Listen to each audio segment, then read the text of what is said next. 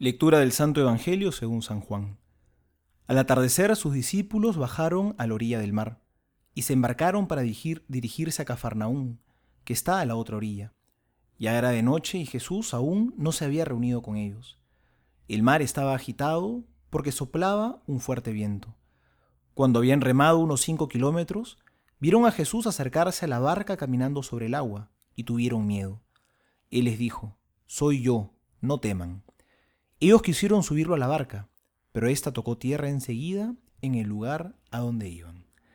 Palabra del Señor, gloria a ti, Señor Jesús.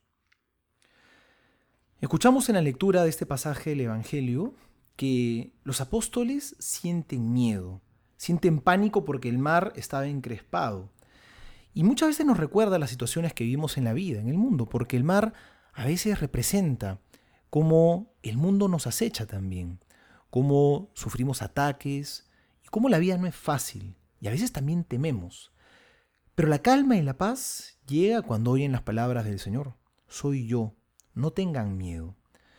Cuando en nuestra vida también se hace de noche, cuando arrecia el viento contrario y se encrespan los acontecimientos de nuestra existencia, cuando todas las cosas se nos empiezan a juntar y perdemos los ánimos, cuando esto pasa y nos damos cuenta que Jesús no está en la barca con nosotros, porque nos hemos alejado de Él, porque estamos medio distraídos, porque no estamos atentos a nuestra vida espiritual, no es extraño que ante los problemas terminemos perdiendo la paz y nuestra barca como que empiece a desviarse de su rumbo correcto.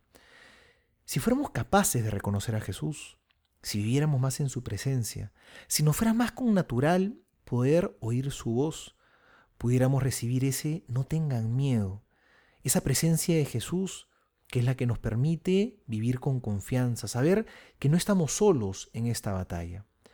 Cada vez que celebramos la misa, Jesús se hace presente en nuestra vida y nos trae la paz. Esa paz que no es no tener problemas, sino es estar en comunión con Dios.